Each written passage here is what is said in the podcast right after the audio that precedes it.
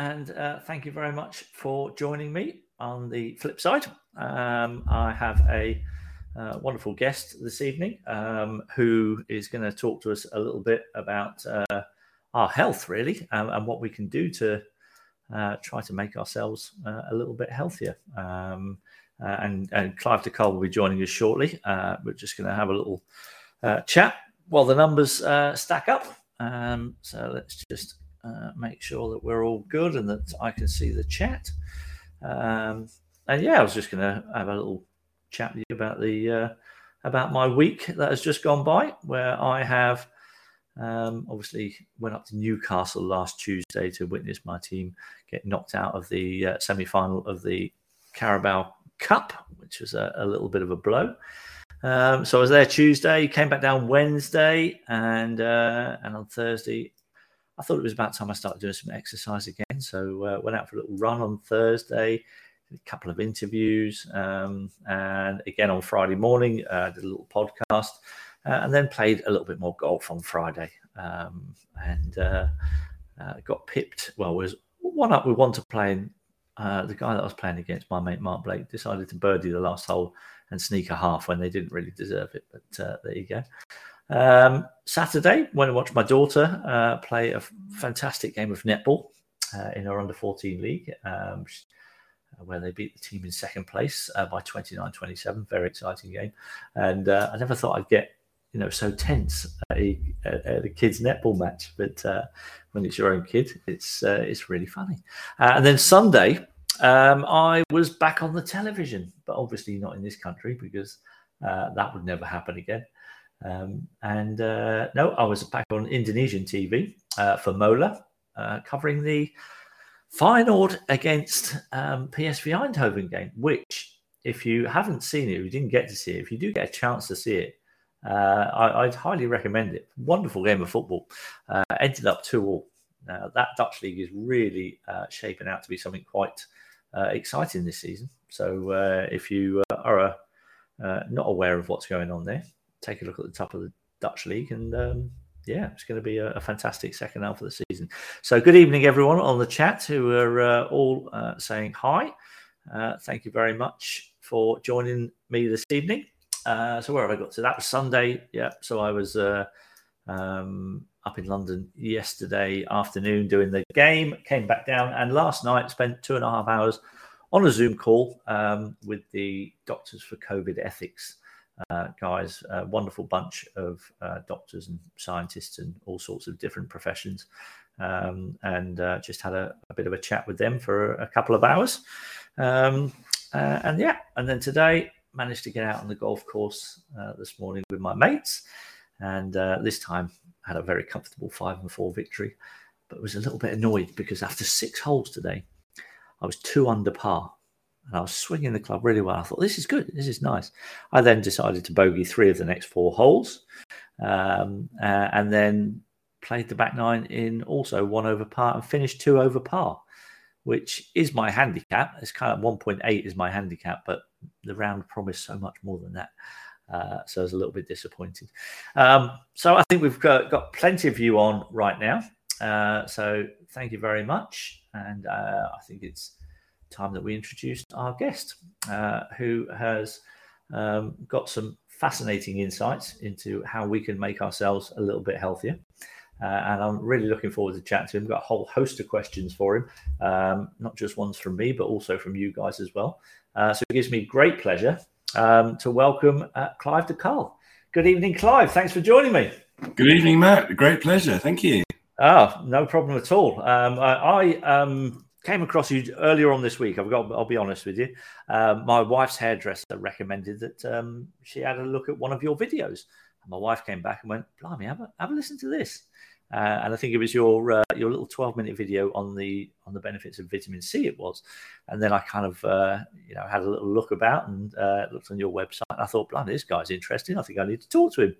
Uh, so uh, that's why I, I sent you the email. And thank you very much for uh, for agreeing to come on. Um, I wonder if you could give our, our viewers actually, Clive, just before we just before we start the questions, if you could just give us a little bit of your your background and how you kind of got to where you've got today, because I know this all started Um, you know, a, a few years ago when you were in your early thirties, and uh, and a rather traumatic event happened to you. Well, well, well, that's right. Basically, the worst thing that ever happened happened, which, of course, now is the best thing that ever happened, but it seemed pretty bad at the time. I went to, to a medical doctor, and I was already switched on to homeopathy and all sorts of things. But I don't know what came over me. I suddenly went to go to a doctor for something absolutely trivial, and the guy said, take this antibiotic, that'll sort you out. And it did sort me out. I was in hospital a few weeks later, a few months later, rather. I'd become so rheumatoid arthritis that one morning I couldn't get out of bed. I was like stranded in bed. I had my clothes and I couldn't get dressed anymore. I, I didn't have the strength to put my socks on. You know, it's just ridiculous. So they put me in hospital for weeks and weeks and weeks. They kept trying to give me drugs. And I kept saying, I'm not low on drugs. That's not my problem. Drug deficiency is not me. And so then they realized I, I was type one diabetic, also from the antibiotic damage. And so once they corrected, well, once they started giving me insulin, which, you know, they explained to me, you go, well, you're just going to be injecting yourself four times a day for the rest of your life. Well, great. And so, of course, they wouldn't admit it was antibiotic damage. It's just bad luck, one of those things, you know, whatever. And uh, anyway, after a few weeks in hospital, I figured out what was wrong with me. The antibiotics had affected my gut, and I've now got mineral and vitamin deficiencies. So I got wheeled out in a wheelchair, started taking vitamins and minerals, changed my diet a little bit, not that much. And um, bam, all the arthritis went away, and they said that was impossible. But, it, I mean, you know, I looked like I was eighty. And, you know, that was thirty. I'm now sixty-eight, so, you know, thirty-seven years ago or so. And I've never had an ache or a pain since, you know. And uh, so I realized, well, hang on a sec. And then my dad's best friend, he got cancer for the second time. And he said he'd been given weeks to live, but he wasn't doing that chemotherapy rubbish again. And they'd taken one kidney out, and he wasn't going to allow him to take another one out. And he's on his way. He tells me um, that um, what he did was he rang up Linus Pauling, the Nobel Prize winner. And Linus Pauling said, look, take thirty-five grams of vitamin C every day uh, in divided doses, see what happens. So uh, he didn't die in weeks. He died twenty years later, but not from cancer. And um, so I, I saw my own recovery. I saw my dad's best friend recovery. I thought, well, these doctors aren't actually what they're cracked up to be. So um, I, I had a contact lens company. I sold it, and suddenly I had I, I was in the lux, luxurious position of thinking, well, what am I going to do with the rest of my life? And I thought, I know, I'm going to teach people how to get well. So I just studied and studied, and then the internet came out. That was fantastic. So I became a serious YouTube addict for many years. And then I suddenly realized I had this opportunity. I could interview people, and they wouldn't charge me any money for the privilege of being interviewed. So I started in interviewing my favorite health experts around the world. And lo and behold, I could ask them any question I liked. You know, I was seeing clients at this time. So if I didn't know what to do with this client, I could ask the greatest expert in the world. And so suddenly I had this hundreds and hundreds of videos. And then in two thousand fourteen, um, the government got in contact with me and gave me uh, the, the choice of a quarter of a million pound fine or take all my videos down in a twenty-four hour period. Since two thousand fourteen, really? yeah, yeah. I was being wow. television-like, they said. I was doing, you know, Skype calls, you know. And, but the thing was, I was working with U K Column, who you've probably come across. I have indeed. They were the real target. But myself, wow. Ian Crane, a few people got sort of taken down as flack. Anyway, it inspired me because, you know, so you know, how often is it that something's really bad just turns into something really good? So I suddenly thought, I know what I'm going to do.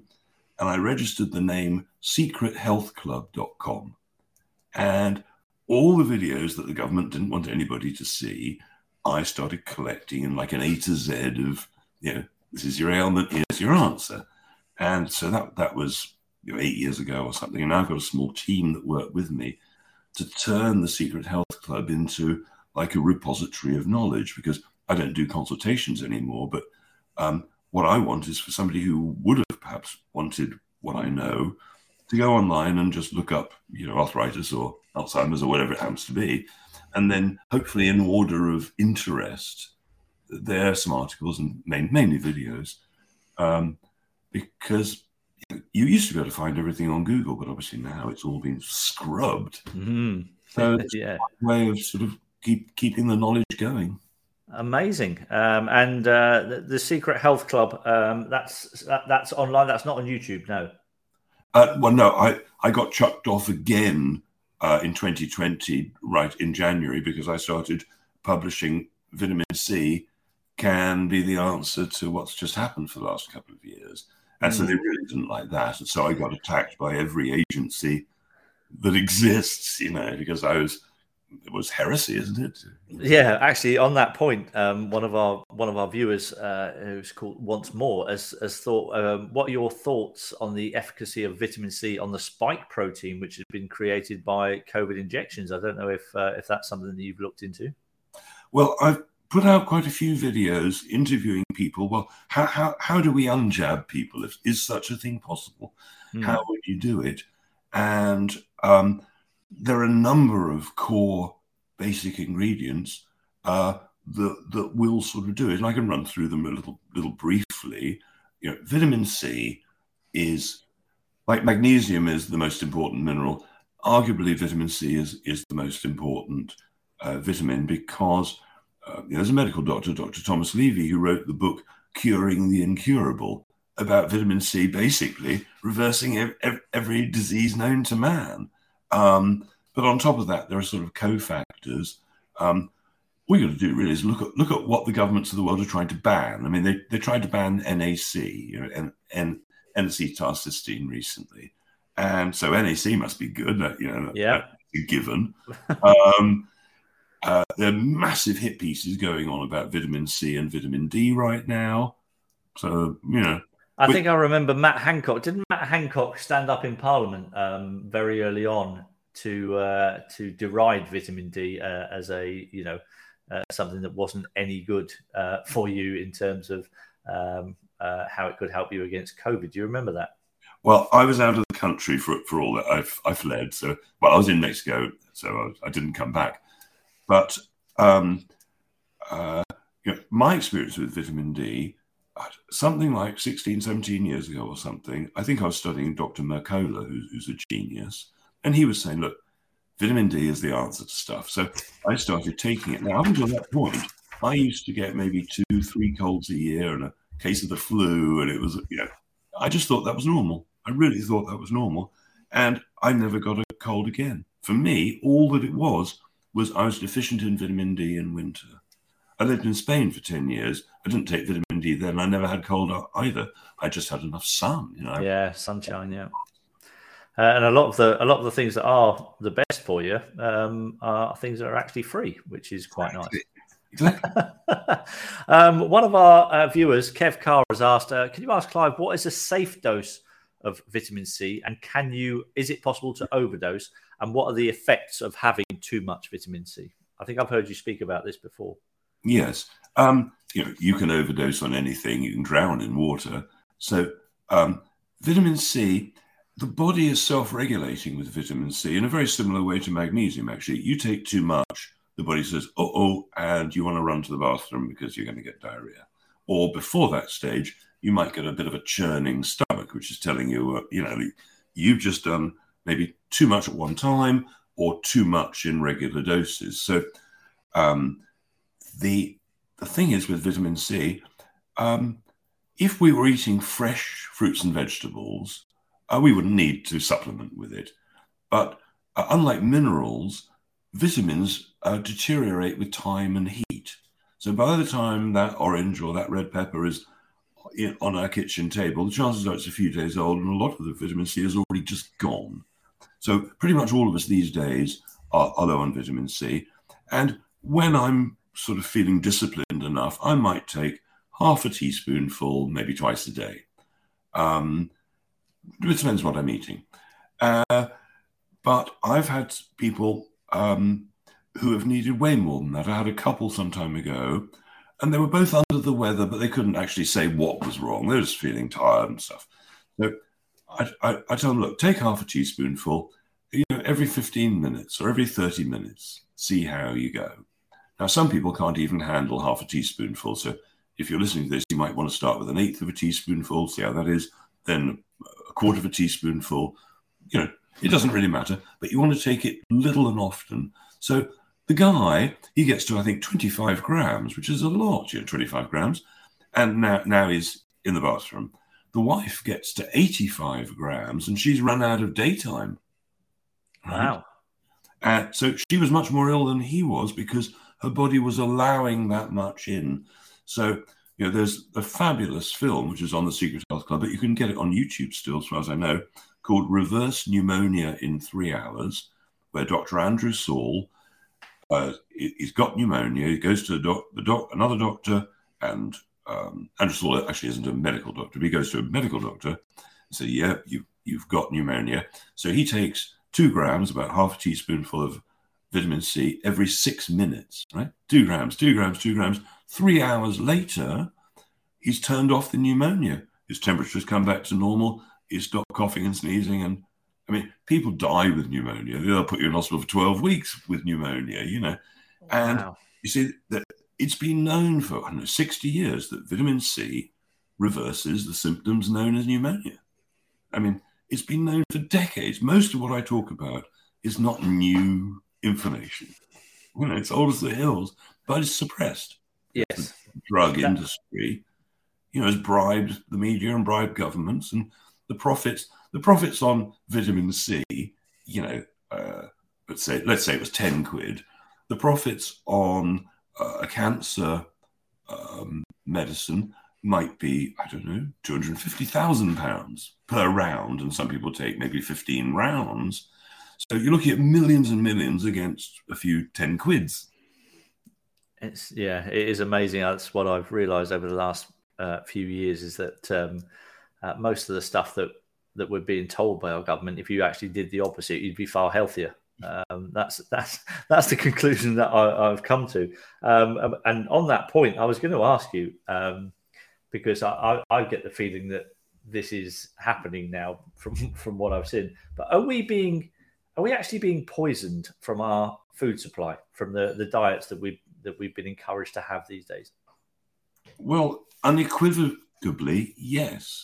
I mean, everything that's good that they don't want you to have. I mean, uh, uh, you know, there are many people who say, well, we shouldn't be eating dairy. But let's say we accept that, well, we've eaten dairy for for, for millennia.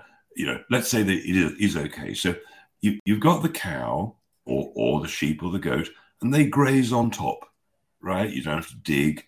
They... They, yes, they kill some insects as they graze, but they're eating, or should be eating, wildflowers and herbs and all different types of grasses, not just one species of grass. But, you know, I mean, I, I, I have seen wild cattle in, in forests, and, and the cattle love eating the leaves from the trees. It's, you know, the cattle these days aren't getting a good diet. So, okay, um, one cow could conceivably feed, let's say, a family for many, many months. You know, one consciousness has been sacrificed, apart from the insects. But a vegan, for instance, might plough the soil, exposing it to the sun. The moment you plough soil, lots and lots of the bacteria and the insects and so on are, are wiped out initially. And um, if you're talking in terms of consciousnesses, vegans are mass murderers. But, and the government are trying to persuade everybody Uh, to go vegan or eat insects or whatever they're trying to do. So I find anything the government says, as you say, is questionable. Then they pasteurize milk. In fact, if you're a, a farmer who doesn't pasteurize milk, you will be pen- penalized and you can't sell the stuff in shops and so on. So what's the difference between pasteurized and unpasteurized? Well, unpasteurized is alive. So let's say you take the milk, you, you don't pasteurize, you give it to the baby cow, the baby cow will thrive.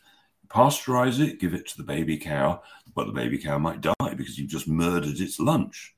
You know, it's like, you know, it's full of all the all the things that a baby cow needs to grow.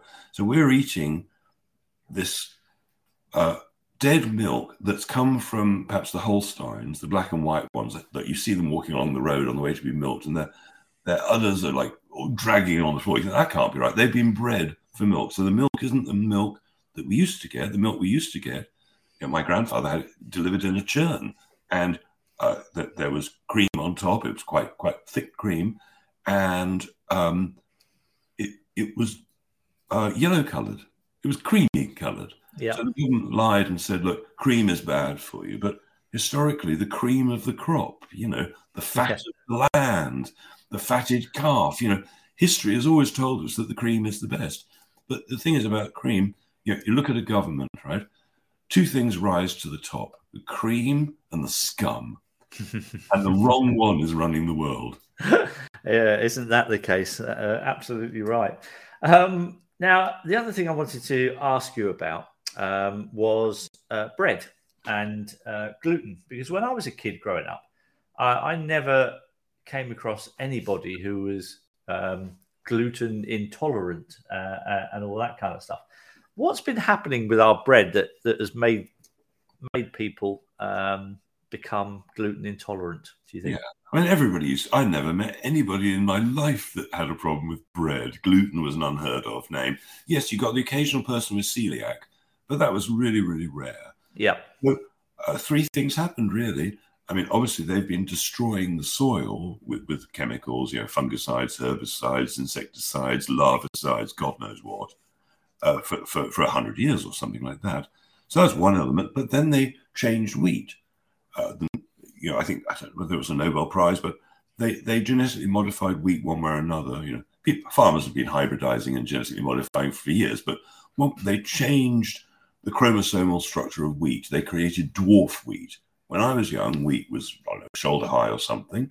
Yeah. Then they burned the stubble to the ground, putting the minerals back. But now it's dwarf wheat, about the size of your knee or something.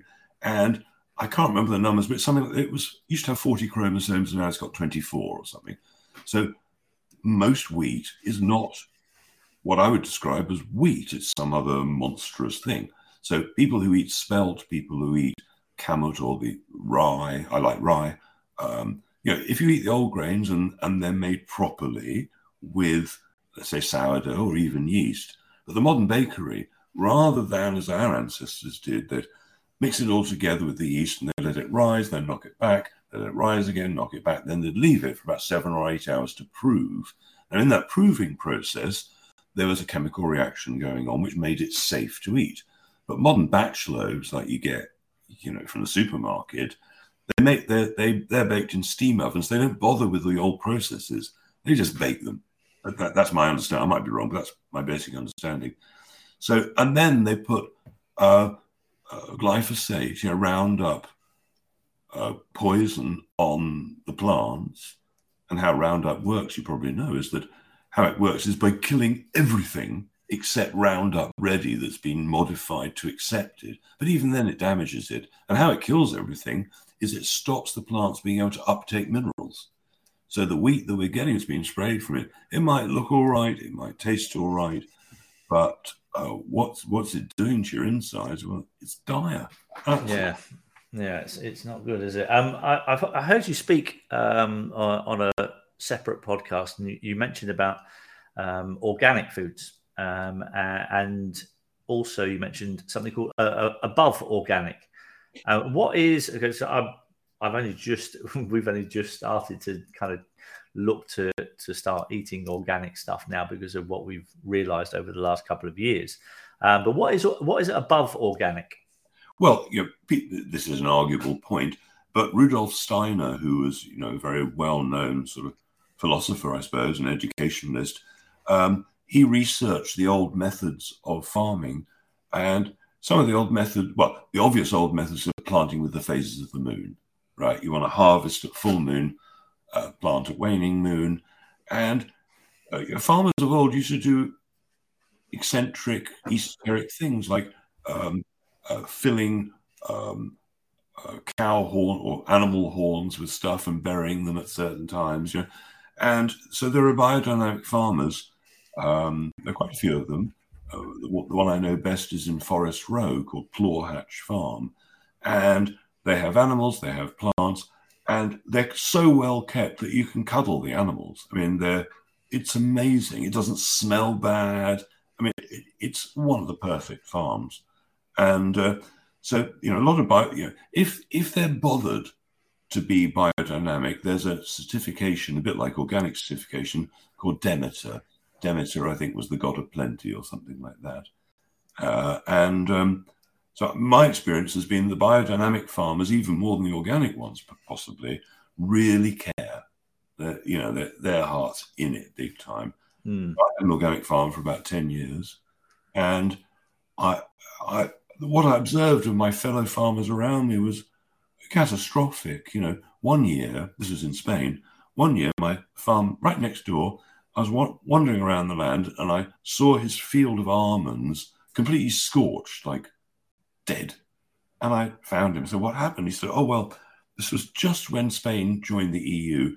He said they're selling twenty-five kilo sacks of fertilizer for like fifty, uh, half a euro or something ridiculous, right?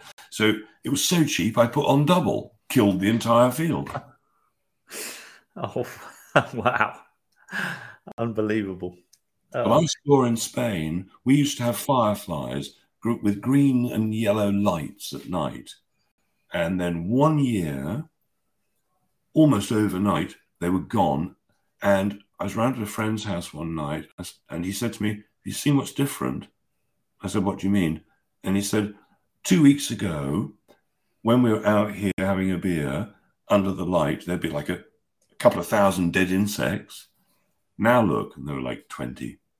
And something had happened, whether it was four G or whether it was spraying, but bam, the insects were gone. And uh, I mean, when I was young, if, if I drove from where I lived into London, uh, if I drove at night in the spring when there were lots of insects around, at night I'd have to stop after maybe three quarters of an hour to scrub the dead insects off my headlights so I could carry on seeing.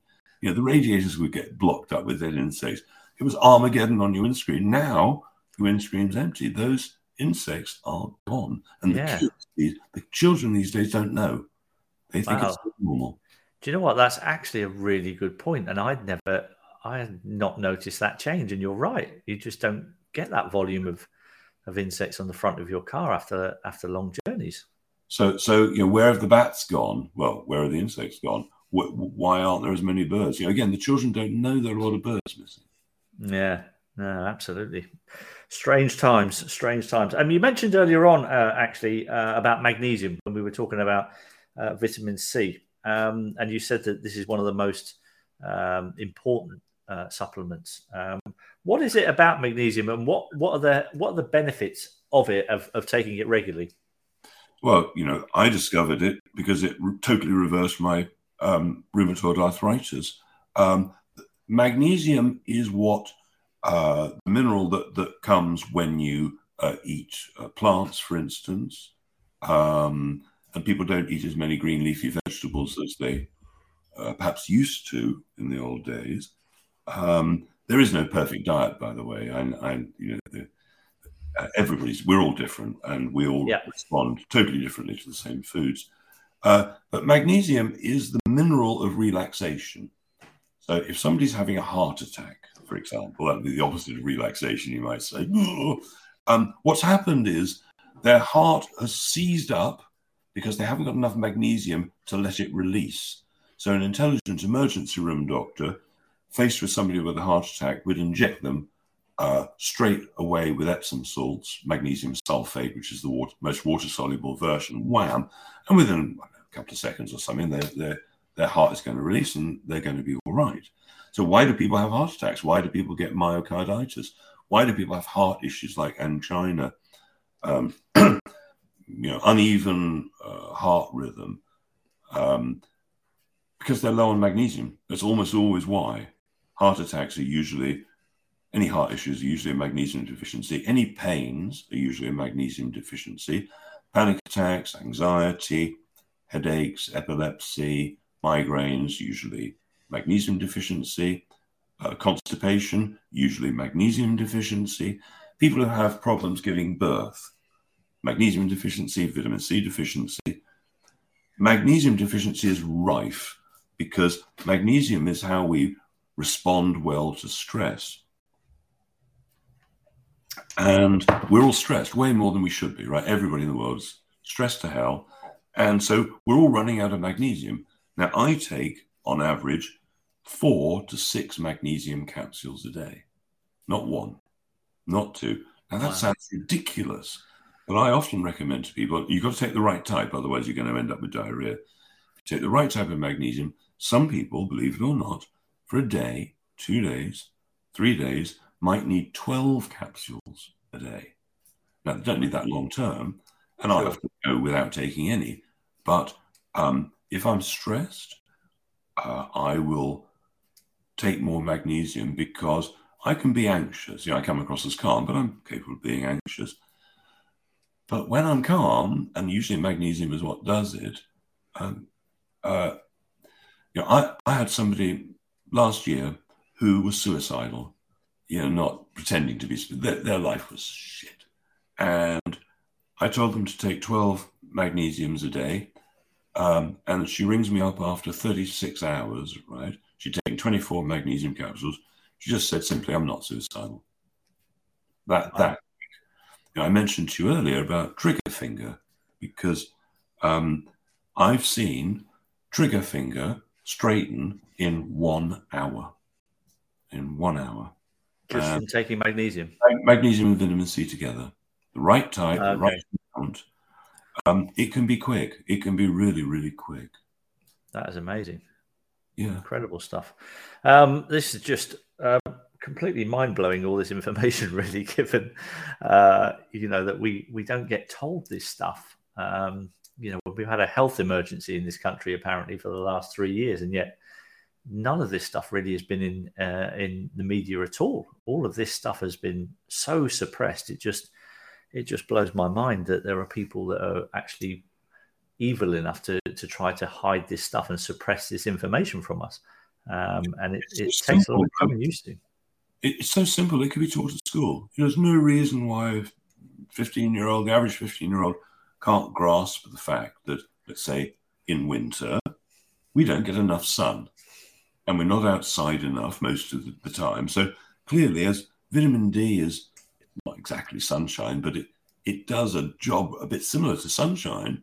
Um, but if we took some of that in winter, maybe that's all. That's all we. You know, that was for me. For other people, it can be maybe they're low on zinc, maybe they're low on vitamin C, you know, other things. But for me, it was mind blowing. You know, something from having a cold every year to not getting one. And how much does vitamin D cost for a year? twenty quid will get you a really good quality bottle for a year. Wow. I mean, you know. That's cheap as chips, yeah. I mean, if you're serious about your health, then that's um, next to nothing, isn't it? Um, well, actually, on that um, on that point, my wife has asked, uh, what does someone do if they think that they're deficient in different areas? Uh, can they go to their G Ps and get tested uh, for these kind of things? Obviously, I don't think you can for vitamin C, but for... for other stuff. Is there a test available for this to, to show the deficiency?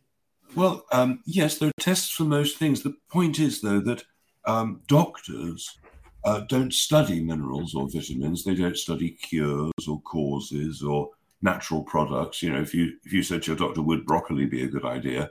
Um, they could get possibly struck off because they have to recommend the, the nice procedure, you know, so it's drugs, and these drugs, you, you do it this way, and only then can you try other alternative things. It's insanity. Um, so... Are doctors um, just glorify drug pushers at the end of the day now? Well, I, that's how I see it, because it's not in their interests to learn the real stuff. If they knew about vitamin D, and there have been all sorts of huge studies done over the years on vitamin D, where um, the people who take the right amount of vitamin D have less serious diseases, and I'm spelling this with a K, like cancer. It's illegal for me to talk about it spelled the right way. So what you've got to do is look at countries from, let's say, Norway down to Nigeria. The more sun they get, the more vitamin D they're exposed to, the less cancer there is. It's massively obvious, and they've done huge trials to prove this sort of thing.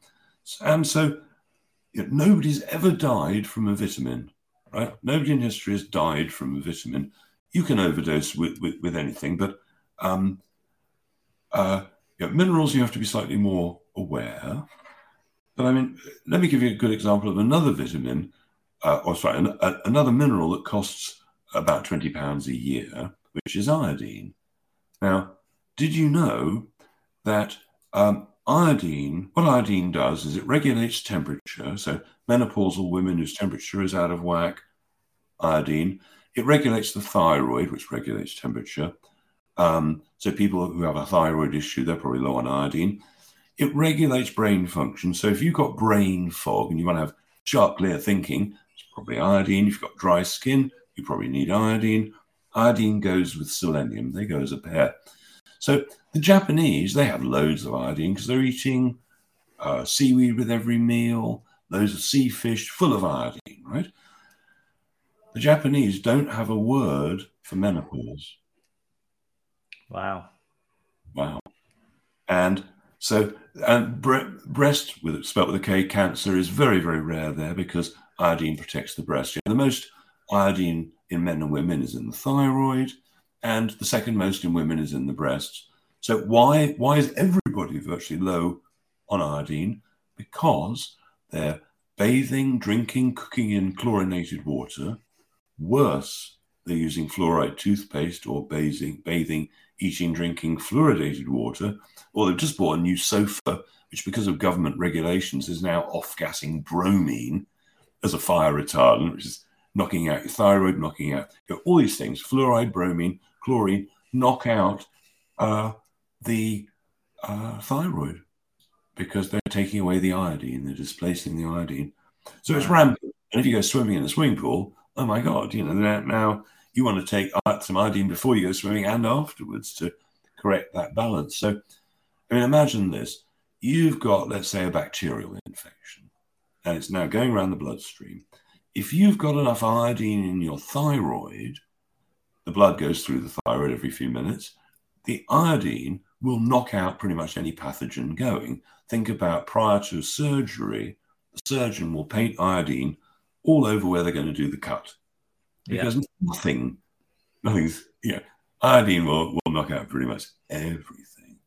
And because everybody's low on iodine, you know, and people notice the difference, again, right, pretty quickly, usually within days. Suddenly, oh, my dry skin's better, you know, thinking's, yeah. If you walk into a room and can't remember why you walked in, you're low on iodine. If you wear socks in bed, people say, well, you've got cold hands. Or if you're boiling hot, you're low on iodine. It, it, it's almost guaranteed. And as I say, hardly any money at all. Incredible. Um, now, you mentioned, you, you mentioned there about... Um... Uh, the water and the uh, and the stuff that's in the, the drinking water. I mean, I've I've bought a water distiller, uh, so I, I'll, I'll only drink distilled water now. Uh, and yet, I've heard people deriding that, saying that well, because you've distilled it, you've taken all of the goodness out of it. Uh, what what are your thoughts on distilled water? Well, um, the problems with distilled water. One is it's quite expensive to create your own distilled water, and usually the distillers make it make a, a noise.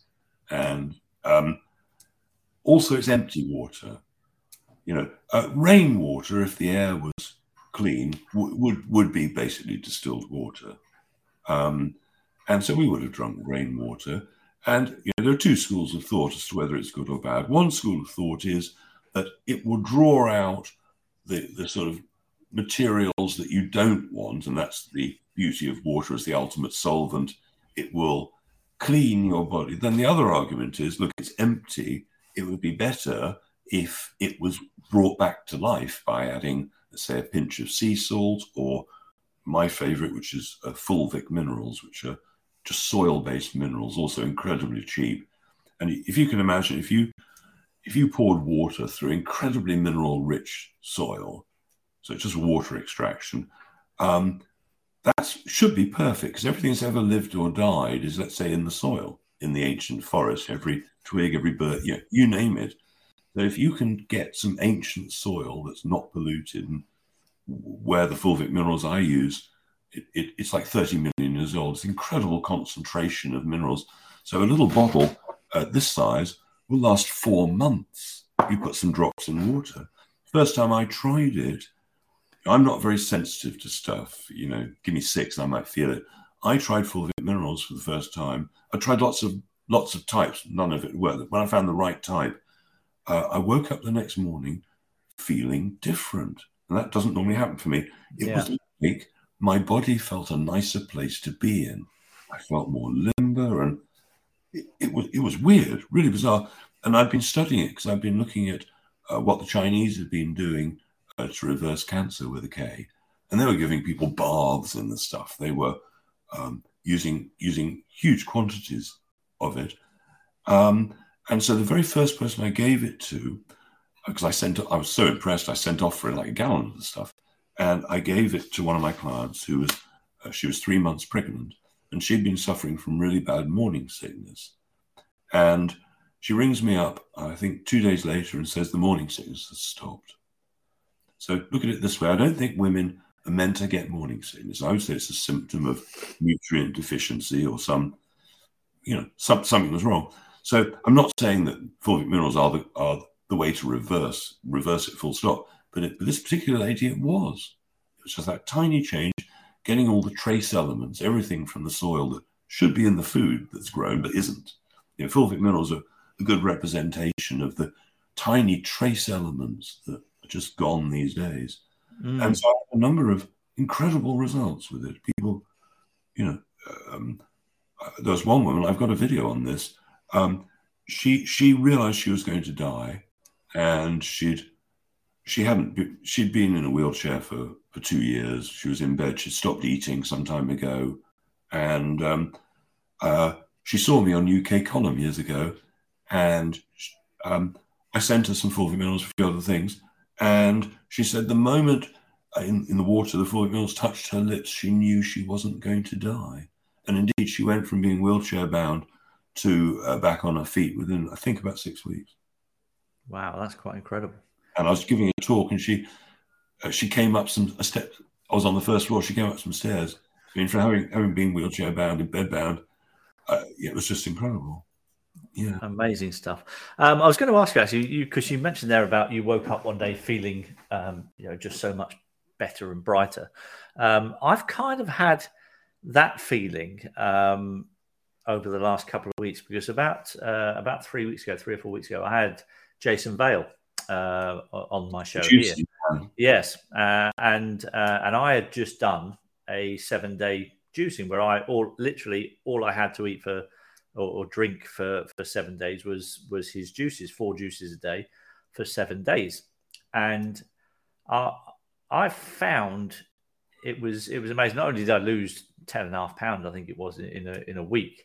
Um, but I just felt so much better in my body and cleaner in my body. And, you know, when I, when I go and play golf, I would normally, for the first few holes, I would normally, you know, take a few holes to warm up because the old body is, you know, takes a bit of getting going. And I'm now finding, um, that when, I, when, now when I, when I wake up and I go and play golf, I don't have this, this stiffness that I used to have. Uh, and I feel so much better for it. I've tried to, to eat a lot healthily, a lot more healthily since I've done the, the juicing. Um, and it seems to have made a real difference. Yes. Well, it could be a number of things. I mean, clearly, most of us need a good clear out. I mean, if somebody's really deep, you know, toxic, I might say to them, look, do a vegan diet. You know, if you can handle it for a few weeks or a month, you know, juicing, you know, so much magnesium in, in most of the, the vegetables, for instance, that would have gone into the juicing. Yeah. And it changes your alkalinity. I don't think it's a good idea full time. You know, no. I, I think there's a time for everything. Yeah, I, I don't think he recommends it as a full time thing, but as a as a you know a kickstart towards a healthier lifestyle. Exactly. I saw one guy who had, had been sent home to die uh, from the hospital, and we put him in an organic raw juice diet because that he couldn't eat; he was too weak, and he didn't die. I mean, he, he didn't die. Um, we did. We used electrotherapy with him as well. Um, but just because somebody said you're going to die, don't don't, you know, don't believe it. You know, be yeah. very worried. I, I um, you, could you give me two minutes because when I took this antibiotic years ago, it, it left me type one diabetic. And while type two diabetes is easy to cure, most you can reverse type two in thirty days generally. And I got type one, and my alarm has just said I've got to eat something. And so I'll be back in two minutes if that's all right. Yeah, no problem, Clive. You you crack on. I'll just have a little waffle with the guys and have a have a little look down the uh, down the chat as well to see uh, how we're all doing in there. Um, I'm trying to multitask here. Uh, there we go. Uh, what have we got here? Let's have a look. Um, all sorts of questions uh, for Clive going on there. Um, but it's been absolutely fascinating. Uh, I have to say, um, chatting to Clive, and it's just been really enlightening uh, having different people on with different points of view who Um, you know, I'm not I'm not saying that everything is is right, um, but listening to these guys, it kind of makes uh, a lot of sense um, what's going on in the world uh, at the moment with these with these issues that a lot of people are having. And when you look back, you know, hundreds of years, these issues that weren't there, and the way that our diets have all gone.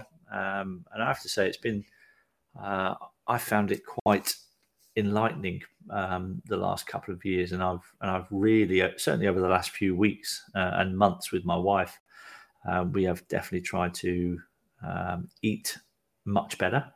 Um, you know, my wife went to a, a farm shop this morning. I don't know if you saw yesterday. We were speaking about farm shops. Um, found a good one about fifteen minutes from here, and wife went and was very excited uh, when she came back. Say, that's amazing, you know. And I was like, well, as long as it's cheaper than Waitrose, that's a right result.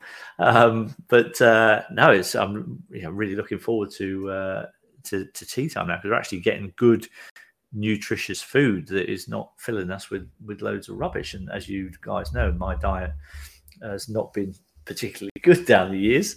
Um, although weirdly, I've, I've not really been very ill down the years either. I think I've, I've got quite a, a strong uh, immune system, um, hopefully through the uh, uh, through the fact that my genes in my family are, are pretty good, and um, uh, and hopefully they'll stay that way for a long time. But I'm I'm trying to do something uh, a little bit better. I'm feeling a real benefit from from not eating. And one of the biggest things is uh, I might have mentioned to you guys before when I started January.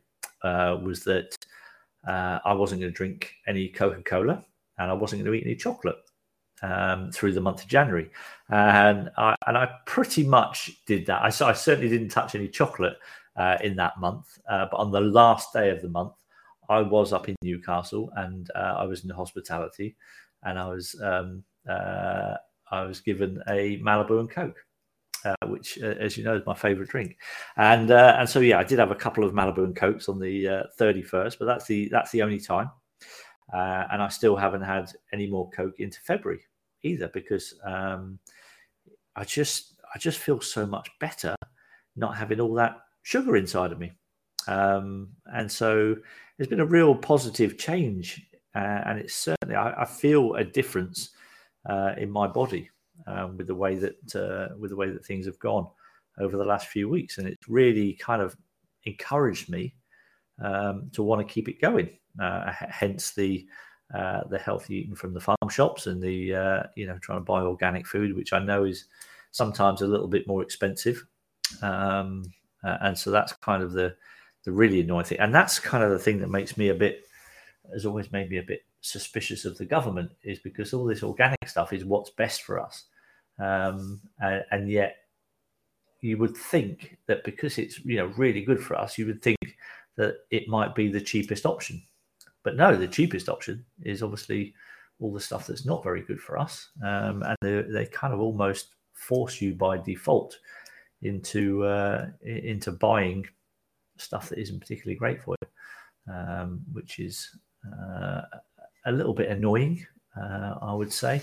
So, um, but it, it's been a really positive experience for me, uh, and and it was the you know the juicing thing really kicked it off. So that seven days that I had um, of just juicing really gave my body a, a good clean out, and uh, and it just made me feel like I don't want to waste it. Uh, and as uh, as Clive said there, it's not really a, a, a long term strategy. Although I've seen that Jason does a twenty-eight day plan. Um, but I'm sure that uh, that Jason wouldn't expect everyone to do that every single day of the year.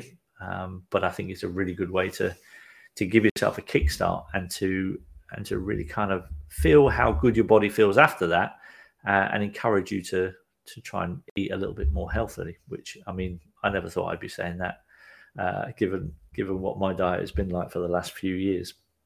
Um, which you know, it, it's just.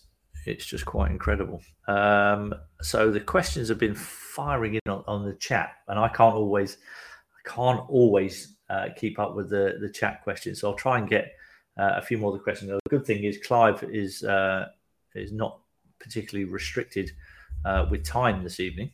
Um, so if you've got any questions for me while uh, uh, while Clive is away, then feel free to get them in the chat, because I can now uh, take a look at it, because I'm not trying to uh, engage with uh, Clive and look at my qu next questions for the same time. Um, and uh, Clive, and Clive is back, which is uh, excellent stuff. Uh, thank you very much, Clive. I hope you're uh, feeling suitably refreshed. Yeah, good, thank you. Because I think we've got a, a whole load more questions coming in. Um, if you don't mind, I'll, I'll start with uh, J J, who has asked, um, the C D C in America are trying to regulate vitamins. How can we make sure that they don't mess with vitamins? And can you uh, name some recommended suppliers at all? Okay. Well, how, how we stop messing is total peaceful global revolution where we stop governments entirely. I don't see any other solution long term to end, ending government as a, as a thing, ending politics as a thing. As far as which brands to go for, um, I think probably ninety percent of all the supplement companies out there are, are controlled by the bad guys who don't want you to be well. I mean, the, the big high street brands, let's say you want to go and buy some magnesium. If you go to the high street brands or the supermarket and you buy magnesium, I can almost guarantee you it'll be the one that will end you up in the bathroom with diarrhea without ha giving you enough magnesium to, to stop the pain or whatever you're trying to use. So getting the right type is essential. Most magnesiums work, but there are a few that you don't want. You don't want magnesium oxide. You do not want that one. If there's magnesium oxide in the blend, avoid it because that's cheap and nasty. And that's the one that gives you diarrhea. Um, uh, you know, the answer to where to go, at the risk of, I, I can't advertise, so I can't tell you that I have a brand myself. I wouldn't be allowed to tell you that. And it's, uh, I wouldn't also be allowed to tell you that this, the brand name is very similar to my name. It's extraordinary. Who would have thought?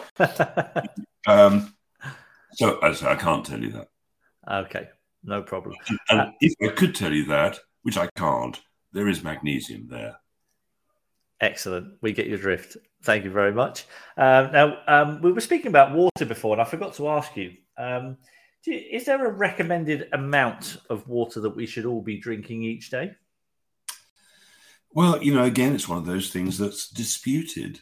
Um, I think we are, on one level, we're self-regulating. On another, Um, a lot of people mistake the signal for I'm thirsty with I'm hungry. Now, my answer to it, when I'm well behaved enough to do it, is that you have two things on your desk. You have a jug of water and a glass of water. And if one of them is empty, you fill it. The problem is when the water's in the kitchen, it's not right in, when it's in front of you, you're likely to drink it. If it's in the kitchen, you're likely not to. Yeah. Uh, You know, I mean, one of the big weight tricks, you know, people know this for, for decades, is that if you're hungry, drink a lot of water. That'll fill you up, and you're you you can maybe skip a meal or whatever you you want to do. Mm. But I think most most people are dehydrated. Yeah, no, I think that's absolutely right. Now we, we spoke about juicing and and detoxing uh, before. Uh, what are your thoughts on fasting? Because a lot of people have um, uh, have, have said that they think that this is, you know, a, a really good way of doing things and. And kind of detoxing the body a little bit through through fasting. Have you ever tried that? I have. Um, some fifteen years or so ago, I went to a little island uh, near off Thailand that um, they had a place called the Sanctuary, and what they did was that you they gave you the equipment to do an enema every day yourself, and uh, some people reported, you know, weird stuff happening. The first time I ever actually recommended somebody do a bowel cleanse, as I recommended this girl, she took bentonite clay and psyllium husks with lots and lots of water. The psyllium husks swell up and they, they fill you up. If you're doing a fast, psyllium husks are great to give you a feeling of uh, being full. Anyway, she rings me up the next morning, so you never guess what came out. She said a small piece of yellow Lego came out. And she was twenty-eight years old, and she didn't remember swallowing it. And so you're stuck there for, I don't know, twenty-five years or something. That is amazing. So a good clean out can, can be quite, quite useful. Uh, and then the idea was that you got uh, fresh coconut juice a couple of times a day, because apparently coconut, the juice of a fresh coconut, um, in the Second World War, if they didn't have blood plasma, they actually injected coconut water into people, right? Also diluted seawater works as well. Anyway, I was told that if you eat a couple of juice, you know, the, the water from a fresh coconut a couple of times a day, that will give you the nutrition in terms of minerals and stuff that you need. And so I started doing a fast, and um, I was amazed how easy it was. I thought by day three, I was going to be climbing the walls with hunger. No, it was weird. I, I, I got through the hungry stage almost right away. It was really weird. Mm. You know, I think, let's say there was a food shortage in the world. I think there are going to be two types of people: the survivors, who view it as a nice fast, nice opportunity to lose a bit of weight or whatever it is, then the others who are going to starve to death. And how much is in the mind? I think a lot of it could be in the mind. Anyway, um, I was planning to do it, I didn't know, a few days. I got to like day seven and day ten. Anyway, eventually I had to come back to England. And by this time, I hadn't been eating for quite a while. I'm not quite sure how long. But you you were drinking during this time? Uh, yeah, last year, drinking yeah. lots of fluids and the coconut water and, and stuff. Anyway, so I come back to England, and I dri I live in the country, so I'm, I'm driving back from Heathrow. I think, actually, this is my last chance. This is the last organic food shop that I know of on Chiswick High Street. I better stop there before I'm out on the M four. So I, I go into this health food store, and normally I know exactly where I go. I go to the cheesy biscuits, I go to the nuts, and I go to all this stuff that often comes in packets. And I was stunned. I just wanted um, some fruit. I wasn't at all interested in the stuff I used to be interested in. Like in three weeks, I totally reset what I should or shouldn't be eating. It wore off, you know, it didn't yeah. last. But, um, yeah, so I was surprised how easy it was. I'm sure it's not going to be easy for everybody, but for some reason it was for me. Mm. Maybe because I was dreading it. You know, I thought it would be terrible. Yeah, I mean, you mentioned there about uh, uh, about the power of the mind. Um, do, you, do you think, why do some people have lots of willpower and yet some people have none at all? What is it? What is it about people that uh, that have these these different strengths and weaknesses? Uh, self-love. I mean, okay. I, I, I'm somebody who has uh, terrible willpower. Right? I, I am not disciplined. But you fasted for so long, so there must be some willpower there. It surprised me. Yeah, um, yeah no, I, you know, I think we all have willpower when we choose to exert it, and then sometimes maybe through bad habits or um, or, or depression. I think a lot of people uh, have bad habits and, and addictions and low willpower because at one level they're not happy. Yeah, on the on the subject of that, actually, uh, we had a question about that. Uh, Louise has asked, she suffered from depression since childhood, actually, and has been on antidepressants until she came off them about six months ago. She was on them for about twenty years, um, but she doesn't want to go on, uh, doesn't want to go back on them. But depression has set back in. Uh, she takes Saint John's wort, which hasn't had any effect. Is there anything else she can try before going back to the antidepressant tablets? Well, lots of things. Uh, you know, my brother committed suicide when he was on antidepressant tablets. So I'm not a great fan. Yeah. Um, I mean, magnesium is the first one to try. You know, and don't be afraid of it. You know, take see if you can take two at a time and take two six times a day for a few few days, two three days, something like that. Just see see how you get on. Maybe maybe that will change how uh, how you feel. Um, for some people, uh, vitamin D can make a big difference. Just You know, some people call sunshine the happiness. You know, do we feel better when we're out in the sunshine? Yes. Um, so then there are things like, well, what do they give? Let's say they put somebody in the mental institution, they give them lithium, right? And there are horrible side effects with lithium, but it, it sort of can work. So there's another version of lithium called lithium orotate. Orotic acid is one of those things, I think, in mother's milk. Lithium orotate. It's a hundred times less nasty than lithium carbonate, which is what they give you in the hospitals. For some people, not everybody, some people, it's like night and day. It's a switch. Why I was low on lithium, just like you might be low on magnesium, you might be low on selenium. You know, all, all, it's just another mineral. It's got a bad re reputation because of its connection with mental institutions. But for some people, that's the answer. Uh, for some people. Um, let me think of a few, a few other interesting ones, um, five H T P or L-tryptophan.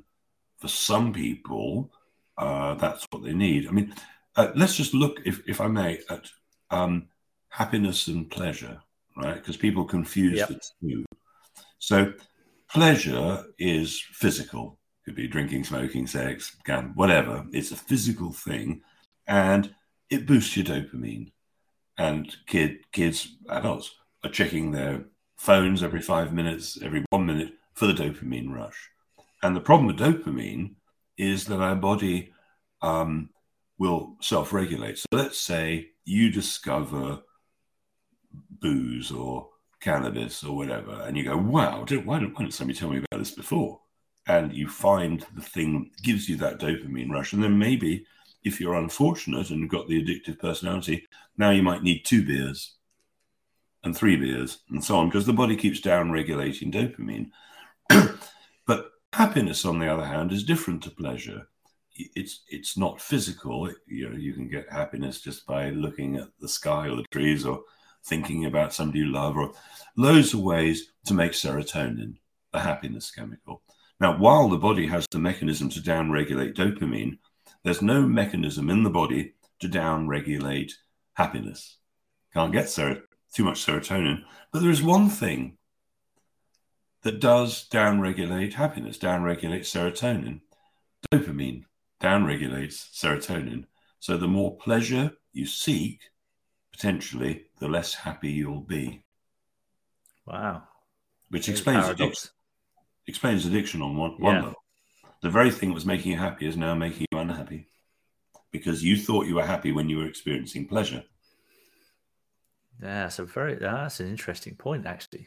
Yeah. I'd never thought of it like that. And the advertising industry wants you to confuse the two. Yes. Get yeah, these new Nikes and you'll, you'll be happy. Well, really, but it might seem like that. Yeah, no, absolutely. Oh, fascinating thought. Um, I've got plenty of other other questions, if you're all right for time. I, I am. Let me just wa- add one more thing to the happiness thing. Yep. Uh, depression thing. Um, on the Secret Health Club, there is a happiness section, which covers quite a lot of areas.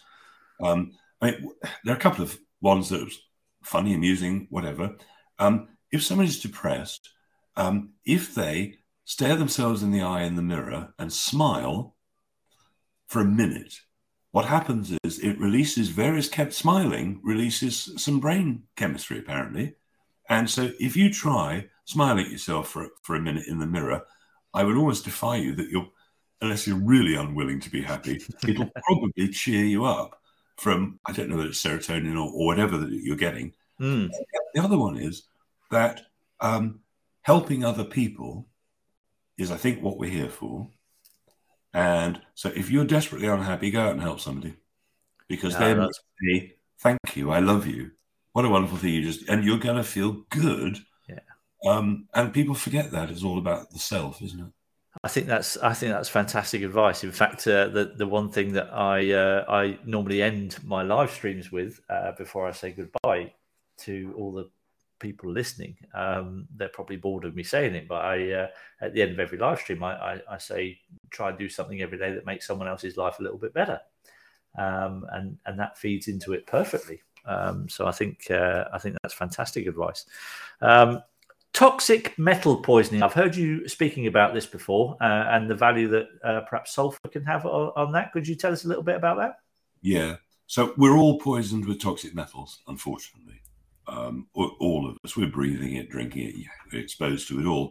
So um, there are a number of things that you can do to get the poisons, the toxins out. Sulfur, as you say, is one of them. So the moment you put sulfur in the body, Um, sulfur reacts with, with metals and various poisons to sulfate them, and sulfates are water soluble. So let's say some psychopath, we'll call them a dentist, put uh, some mercury amalgam with nickel and other poisonous metals into your mouth when you were a child for money. Uh, so let's say you're, you've been attacked by a psychopath, and now the psychopath also says, oh, brush your teeth. So, you know, in ancient society, they didn't brush their teeth, they didn't have fillings, they didn't, you know, all this dental rubbish is, is fairly new. So um, Every time you brush your teeth now, the child is brushing off little atoms of mercury. So an atom of mercury will come into the body, into the bloodstream, and every human cell it meets, it will destroy. Now, it won't be weakened by that, not for at least the next fifty thousand years or something, and it will carry on destroying every cell. But if you put sulfur into the body, and sulfur-rich foods would be things like ginger, you know, health properties, garlic, health properties, cruciferous vegetables, lots of foods, eggs even, have lots of sulfur in. And sulfur will allow that atom of mercury to be sulfated. Now it's mercury sulfate, and you can pee it out, sweat it out, get it out. And so um, vitamin C will uh, uh, get rid of a lot of toxins. Selenium is the primary thing to, um, as far as I know, to uh, get mercury out. Selenium will re react with mercury, and now, now you can get rid of it. If you're eating a lot of tuna fish, lots of mercury in there. Um, so uh, you know, there, there are many agents, actually, that, that will detoxify metals. But the point is, you want to know what you're doing, because let's say that somebody's constipated, and now they take a, a bundle of sulfur, they mobilize the toxic metals out of the cells, now they're in the bloodstream. Now, um, maybe going through the liver, the kidneys. Now, let's say they're constipated. Well, they've now got it out, and it should be out of the body, but they're not, because it's constip they're constipated, so now it just goes back in again, and they feel worse. Right? So if you're going to detoxify, if you're going to go for a detox, you know, make sure your bowels are working properly. So you know, in an ideal world, we should have a couple of bowel movements a day. For eating lots of carbs, we should have one bowel movement after every meal, maybe. Most people are lucky to have one a day. Um, I've had people who say, well, I haven't been for a couple of weeks. I mean, this is insane. And wow. You know, why do people get bowel cancer? Why do they get I B S, Crohn's, whatever? It's because they're not having regular bowel movements. You know, if it's rotting inside you, festering there, I mean, imagine you know, twelve hours of, of something nasty stuck on your skin with cling film. Well, the skin is going to be, oh, it's going to get sort of tumorous and nasty. And so people who are constipated often end up with bowel issues. Mm. And why they're constipated? They're probably low on vitamin C, but almost certainly low on magnesium, and they may not be drinking enough water. But yeah. Magnesium deficiency is the answer for a lot of bowel issues. You get yourself regular again. I mean, I had actually, you talk about fasting. I had um, somebody a couple of months ago who phoned up to say he'd been doing a fast. He was going to do a twenty-one day fast, and he, he was now, I think when he, day he rang me, he was fourteen days in. He said, do you know the curious thing? I was still shitting for eight days after I started the fast. And I said, well, I think you were backed up eight days. You wow. thought you were having a bowel movement every day, but how long had it been sitting there? I mean, I, I don't know what other explanation there is. So, um, you know, there are ways to test how blocked up you are. Some people will eat loads and loads of beetroot and then watch to see if it comes out red, or swallow loads of sweet corn and look for undigested sweet corn and stuff. But, um, you know, there's so many bowel issues out there. Um, So on that uh, on that subject, a few years ago, um, my wife uh, had colonic irrigation, and uh, she she thought that I should do it too, and so uh, and so I had a go, and um, so but and you and you see these tubes. This is bizarre. It's a bizarre thing, and you, you see these tubes, and you see all this stuff coming out of you through these tubes. Um, is that something that is um, helpful in that in that situation?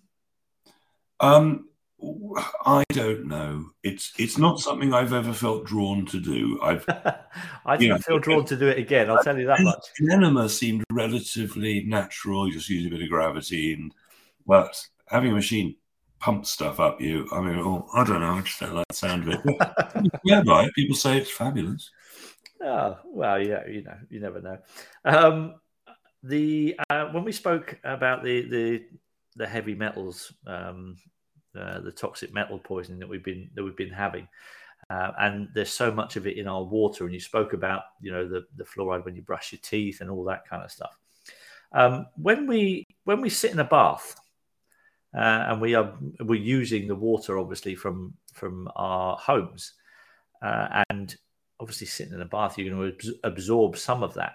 Uh, is there anything that you would think that maybe we should put in our bath water if we do like long baths, which uh, which I love? I, I can sit in the bath for two hours quite easily. Um, oh. Is there anything that we should put in the bath to help us? Yes. Uh, you know, when we're Absolutely. absorbing all that water. Give me one sec. Have you got? Have you just happened to have something in your room for this? Did you? uh, something in the oven, and I smell this burning smell. The um, so so I mean, the first thing is, if you can, phone up the, your water supplier and say, "Tell me about the water." You know, I rang up mine when I moved in here about eight years ago, and I said, "Give me a report of w the water," because I wanted to know: is there recycled sewage in the water? Has it come th through the sewage treatment processing plant? Because if so, they can't filter out most of the drugs. You know, their, fil their filtration system is coarse. They they're not able to get rid of the antibiotics, which is the most common drug, but or birth control pills rather than the most common drug. So you know, why is there a lack of manly men out there? Well, maybe it's all the birth control pills in the water. So luckily, where I live, the water was clean and pure, and all they were doing was Uh, poisoning it with chlorine, the poison gas that killed everybody in World War One, and they're adding uh, aluminium sulfate to make the water crystal clear, even though the aluminium sulfate, of course, is linked to Alzheimer's and dementia, but we won't mention that. Um, but if you're unlucky and you've got fluoride in the water, which, which is a nerve brain-damaging agent, you know, fluoride is deadly, you don't want to brush your teeth in it or anything like that, um, really, you got to you got to filter that stuff, because everything goes in. You know, think even a big thick cream. You know, people who rub creams into their hand, it's just gone in. Now it's in your brain, in your bloodstream. So, let's say you're washing your hair with shampoo, right? And it's not natural shampoo. Where's it going? All those chemicals, all those colorings, all the smells going right into your brain. You know, what about the conditioner? Same deal. What about soap? Right? We mentioned the sewage processing plant. They sell the fat. In, in the sewage plants, they separate the fat from the solid matter, from the liquid. What do they do with the fat? It's called soapification. They, they sell your sewage to soap companies. What? Wow. Are you kidding me? No. No. No. Soapification. Uh, well, they want to, they want to sell every shit they can. Anyway, so wow, um, that's how Marmite was made, isn't it? Selling the well, it was the leftover yeast from the brewing. It. I, yeah, uh, and I, I love Marmite. When I was young, Marmite was totally different to now. Nothing like you know, now it's terrible. Um, yeah, all the foods have been changed. Everything's been yeah. changed. Nothing's nothing's real anymore. I went into yeah. Lidl years ago with a camera. Uh, the idea of trying to find any anything in the entire store that was natural, and I'd got most of the way through the store when they realized what I was doing threw me out, but I couldn't find it. Even the organic stuff wasn't really right, you know. Wow. It's um it's it's, it's difficult to buy food these days. Mm. Um so one of our viewers, uh, Yukira, has asked, uh, how bad are artificial sweeteners in hot drinks? Super bad. Yeah, super bad. I mean, they'd never be passed today. The only reason they got, I mean, Donald Rumsfeld, you remember that nice American man? You know, he was responsible uh, for aspartame. I mean, which is a terror. You know, all that sugar-free stuff. If I was forced to choose between sugar-free with artificial sweeteners or sugar, I'd go for the sugar every time. Mm. I mean, I, I don't, like, I'm lucky. I don't like Coca-Cola or any of those drinks, so I'm fine. But um, the artificial sweeteners are brain damage. I mean, pure brain damage. You know, if you want to end up stupid, eat eat modern food. You know, eat monosodium glutamate. Go to the Chinese and uh, have a cheap meal fried in uh, genetically modified oils. My local Indian down the road, I was walking past it and they were chucking out their tins of oil, and it said genetically modified rapeseed oil. Now, when I was young, rapeseed oil was used for machinery. Nobody had ever dreamed of eating the bloody stuff or cooking yeah. it. And now it's, you know, they try to conjure it's a health food. It's, it's, it's like hemp protein, you know, hemp protein. Right, so what they do in the hemp industry, they, they take the hemp seeds, They squeeze out all the oil, and instead of throwing away the junk, they sell it as hemp protein. Who would have chucked wow. that away? Just like soya milk used to be thrown away in the production of tofu and stuff. Nobody ever drink the stuff. You know? Japanese would never drink or eat no. uh, soya unless it had been processed like soy sauce or something. Amazing. Oh, um, I know what I was going to ask you, um, which I wanted to ask. Obviously, I'm uh, a bit younger than you, and uh, I'm wearing glasses. I noticed that you're not wearing glasses. Uh, but is there anything that we can do uh, with supplements and things to actually improve our eyesight as we get, as we get older? Yes. Yes, there is. Uh, vitamin C is, is pretty good for eyesight. Um, yeah. uh, eating nitric oxide-boosting foods like beetroot, Uh, you know, nitric oxide is why Viagra works. It makes the blood vessels sort of expand and stuff. Um, the Russians uh, are ahead of the game with eyes. You know, back in probably maybe the eighties, the Russian spies who'd been spying on Americans had found out that the Americans had got a, one of the ultimate weapons, um, which was a blinding laser. They could fly a B fifty-two way up there, flash this incredibly powerful laser, and everybody with their eyes open on the battlefield would be blind. So the, I mean, obviously they'd never used that weapon because it's too cheap. You know, they want a weapon that costs ten million quid and goes bang and in another one. So a blinding laser, that's never going to work. And anyway, but the Russians believed it would. They, they were seriously scared. So they put hundreds of their, over a hundred of their scientists on to trying to repair retinas. How do you repair retinal damage? And, um, what won out at the end, they used a frequency device. Um, they developed a frequency device that they, uh, I've got one on my desk uh, like this, that they could take into battle with them and get people out of pain, just a little device. And, um, but they developed um, peptides. So peptides, if you take protein, we are protein, aren't we really? So you take protein from an animal, break it down, it's, it breaks down into amino acids and peptides. Peptides are like small amino acids. Anyway, they discovered that by taking, uh, extracting peptides from the eyes of cows, uh, the retinas of cows, they could um, provide a supplement, and I'm, I'm taking it myself, actually, uh, like this. And um, uh, they found that they just had to give um, the peptides for maybe a month, and then they could take a five-month break and take it, take it again about six at a time, and it would it would trigger the body to rebuild retinas. So the um, uh, the Russians have been way ahead of this. They're, they're doing all sorts of things in clinics there, which which we I don't, don't know whether there's anybody in England do it. In in America, uh, there are people doing some advanced stuff. I interviewed, when I was working with U K Column ten years ago or something, Doctor Jerry Tennant, who's I first came across about thirty-five years ago, the incredible ophthalmologist restoring sight, uh, again using uh, the Russian type of technology and uh, other methods. Um, Secret Health Club.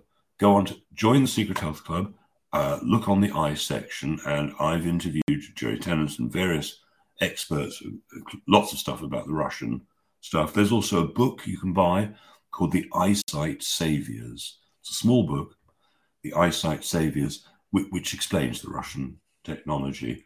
Now, I'd like to say that um, while I believe that all health information be, should be free, so all the videos I do, everything I do, used to be available on YouTube, but now it's on Odyssey and Brand YouTube and one or two other platforms. But the Secret Health Club I do charge money for because I've got staff to run it and I need to make a living.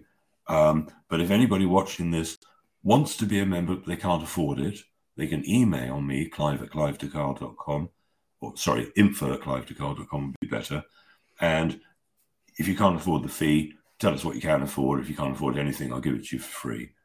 Uh, you wow. know, that's incredibly kind of you, Clive. Well, it, it doesn't make any difference to me, you see. You either buy it or you get it for free. I mean, um, I'm hoping most people are honest and just, you know, and I think that's how the world that's how the world should work in a in, in an ideal world. Um, uh, I think if there was more people like you and me around, uh, I think the world would be a far better place, and a far fairer place, uh, quite frankly. Uh, uh, we could run it between us. Yeah, I'm sure we could do that. I'm sure we could do that. I got a couple more questions. I know we've been uh, we've been going on for about an hour and twenty minutes now already, but uh, a couple more before we go, if that's okay with you. Um, My friend uh, Robbie over in France has asked, bearing in mind due to the inept governments that many people are struggling financially right now, how can they source non-genetically modified supplements without paying really high prices compared to the standard cheap versions? Well, that's easy. My website. Perfect. That's excellent. But why I started a supplement company years and years ago was because how the hell can you work out what to buy? You go into the health food store, they don't know. They've only been guided by the salespeople. You can't judge it just by price. So, um, yeah, I literally I started a supplement company so that people could just get stuff that actually worked. Yeah, no, that's but with instructions that are true. You know. Yes. Yeah, uh, I think that's right. Um, uh, and I think it's amazing what you do. So thank you very much for that. And uh, I just want to touch now on something that we were speaking about um, before we came on air. Uh, and that's something that I think is is just behind you, um, which we were talking about old technology and how we think as uh, humans today, we've got the most advanced technology ever. Um, but you've, you know, a little bit different to that in terms of what technology was available to us a long time ago involving Nikola Tesla. Can you tell us, talk us through that a little bit? Sure. I mean, Nikola Tesla, one hundred thirty years ago, if you mentioned his name, everybody in the world would, would pretty much say he's the most famous scientist ever because he's the reason, not Edison, but Tesla is the reason we have light bulbs, electricity as we know it. He invented remote control. He invented the electric motor as we know it now. You know, hundreds of inventions. And he also invent, invented three healing devices, but he wouldn't patent them. He patented everything, refused to patent the healing devices. Near the end of his life, his patent agent had always been telling him he really ought to spend more attention on the healing devices. It was only the end of his life, which he publicly admitted that he regretted wasting his time on things that, you know, when he could have. Anyway, so... Um, he invented uh, a, a type of ozone generator. Basically, you know, ozone had been around before, but his version is still the version that is used. He invented diathermy, essentially, along with others. People took his ideas and spread them, but uh, ophthalmologists in hospitals still use diathermy today because with diathermy, you can do surgery uh, without a scalpel. So if you cut, you do surgery with electricity, it cauterizes and there's no bleeding. So for eye surgery, they still use basically this sort of technology. Um, and then doctors, dentists used portable technology. Um, but, uh, I, I got introduced to this by a medical doctor almost twenty years ago now. He explained to me how Tesla invented these, these things. They used to be in every hospital in the world, you know, most, every big hospital. And he said, we should buy one. So I tracked one down secondhand. The very first person I used it on came out of pain right away. I mean, I'd never seen anything like it.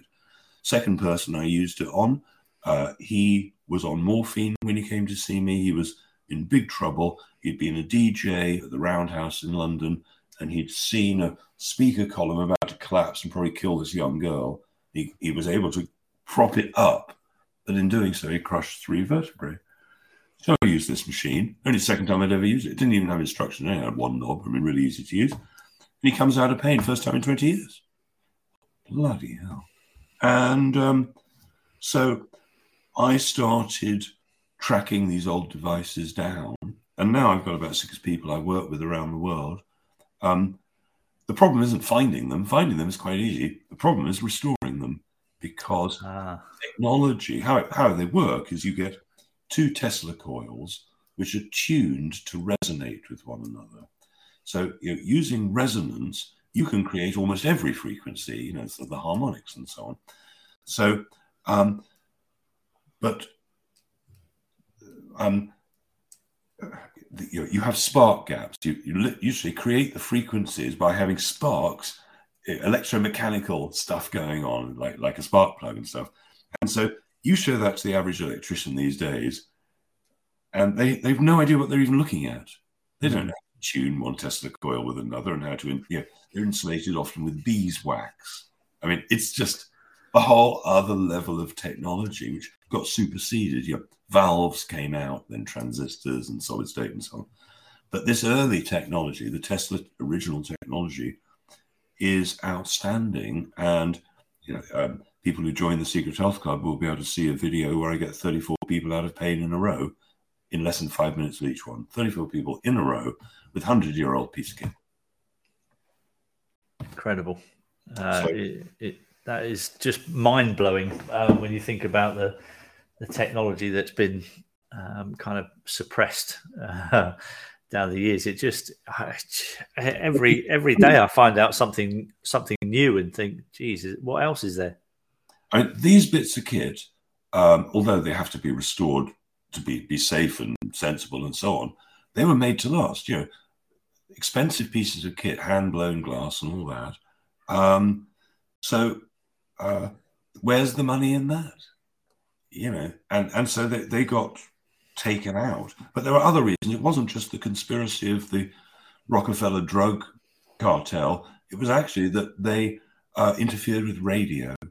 And radio came out, and these big, heavy, big hospital machines, I've got some that are really huge, um, they interfered with all the radios around. So they changed, because everyone was pissed off with their radios making a noise, to uh, shortwave. The original ones were more like longwave.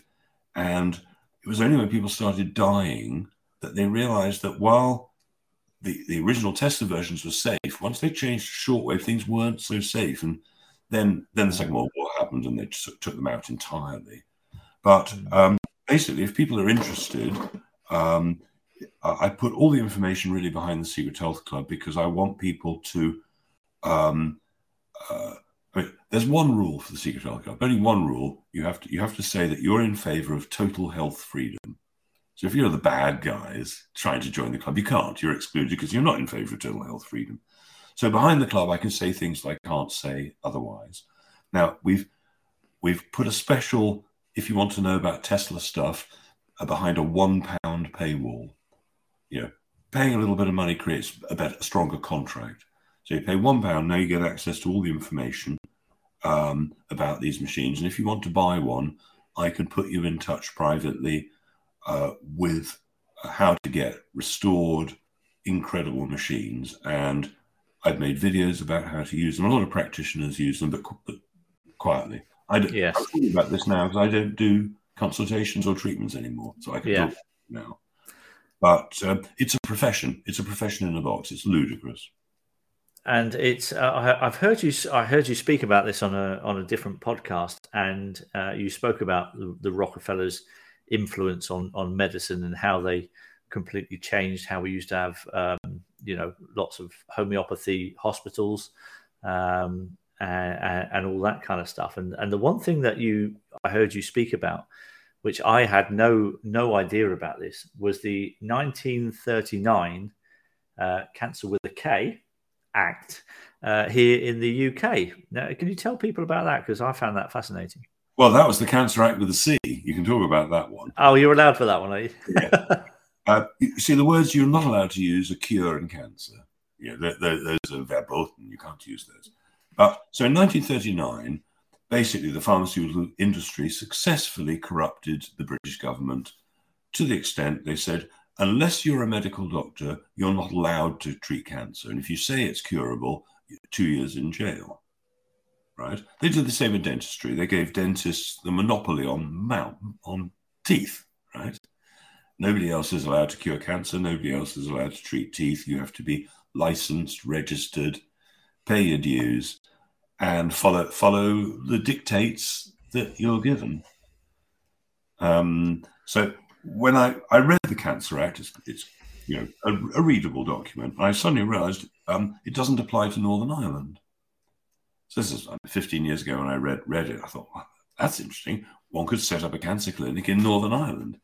So I talked to my, my legal advisor and I say, wow, look what I've discovered. You you know, it doesn't cover Northern Ireland. He said, well, he said, how much do you like living? Uh, really? Yeah. Mm-hmm. Well, you know, they don't like, um, you know, people who claim to go against the orthodoxy of drug, surgery, radiation. You know, I, I was talking years ago um, about reversal of autism. And at that point, I was getting death threats, as were everybody around me. Uh, every time I'd put on a talk, there'd be a bomb threat and the building had to be evacuated. You know, it, They don't want, there are certain areas they don't want you helping people, and autism and cancer with a K are the big two. Yeah. Mm. Uh, I, wonder why. I, I wonder why. I wonder why. Yeah, it's incredible. I, I, I also um, heard you speaking on that on the podcast that I mentioned just now about, um, you were speaking about children who were blindfolded. Yes. Um, and who were taught how to see whilst blindfolded. Can you tell tell my viewers about that a little bit? Yeah, I, you know, I uh, I was in ophthalmic optics for, for many years. I worked with contact lenses, and I worked in a, a practice, and I dealt with ophthalmologists and so on. So it was my field for, for many years. And I read uh, way back then, you know, forty years ago, about the Russian technology, uh, the Russians who were teaching their blind children to see with their fingertips. Anyway, um, so I'd known about the, the capacity that we have to see and hear without ears, without eyes. And then I came across this incredible lady uh, several years ago who is teaching children how to see without eyes. It turns out, and on the Secret Health Club, you'll see the video of dozens of children Uh, playing games, drawing, painting, fine paintings, totally blindfolded. They can't see a thing. And they, you know, you can teach from about three-year-old up to about eleven-year-old how to see without their eyes in minutes, in some cases, in minutes. We have this ability and we don't know. So on the child section of the Secret Health Club, not only is there that video, and it's on the eye section, but there's another video which shows that babies have language on the day they're born. A baby on the day it's born immediately, doesn't, it's it's a language of sounds, not language language. Um, you know, the sounds are like heh, or eh, or oo, or ah. And if you recognize the sound, which one is saying I'm hungry, one's saying I've got wind, one's saying I, I, I'm taking a poo, you know, all these things, hungry, tired. Um, they, they're babies now, where the parents have learnt these simple words, basic words, so the baby's hardly ever had to cry because they've known it's hungry. They haven't bothered to try and put it down to sleep, change its nappy when it doesn't need it, burp it when it doesn't need it. You know, babies have been telling, you know, your mum didn't listen to a word you said. Now, if if mum or dad ignores this, after three months they stop making these noises. So the children whose parents have understood what they're saying, they get to language quicker, they don't cry so much. Um, there are some incredible videos that everybody needs to know. If you're going to have a baby, you must look at the baby page. Essential. Wow. Well, Clive, that's uh, been absolutely fascinating. That hour and a half has just flown by. And uh, thank you so much uh, for giving me all of your time this evening. It's been um, it's been brilliant. Uh, some of that that information, I'm just going to have to go back. There was so much information there. I'm going to have to go back and watch myself, which is something I don't particularly like doing. But uh, your, your information was uh, was some of it was just mind blowing. Um, so thank well, you very much for coming on, and I look forward to uh, to having a look um, around the Secret Health Club. Um, that's going to be uh, that's going to be fascinating, and uh, yeah, just brilliant. And thank you very much for for your time this evening. And I'm sure that uh, our paths will cross again soon. Well, I hope so. We've only scratched the surface. Yes, I know. I know. There's so much. I had so many more questions, but uh, we can we can do them another time, and uh, hopefully you'll come back on again maybe uh, in a few months' time. Brilliant. Thank you very much. Thank you, Clive. Well, there you go. Um, how much information was there there to take in? Um, incredible stuff. Uh, so I hope you found that uh, interesting and illuminating, as I did. Um, and uh, Yeah, wonderful, and I hope that you've uh, you've all had a good week, and I and I wish uh, that you have a, a fantastic week coming up. Uh, and I look forward to speaking to you all again next week. And as I say at the end of all of these, do something every day that makes someone else's life a little bit better. Thanks, everyone.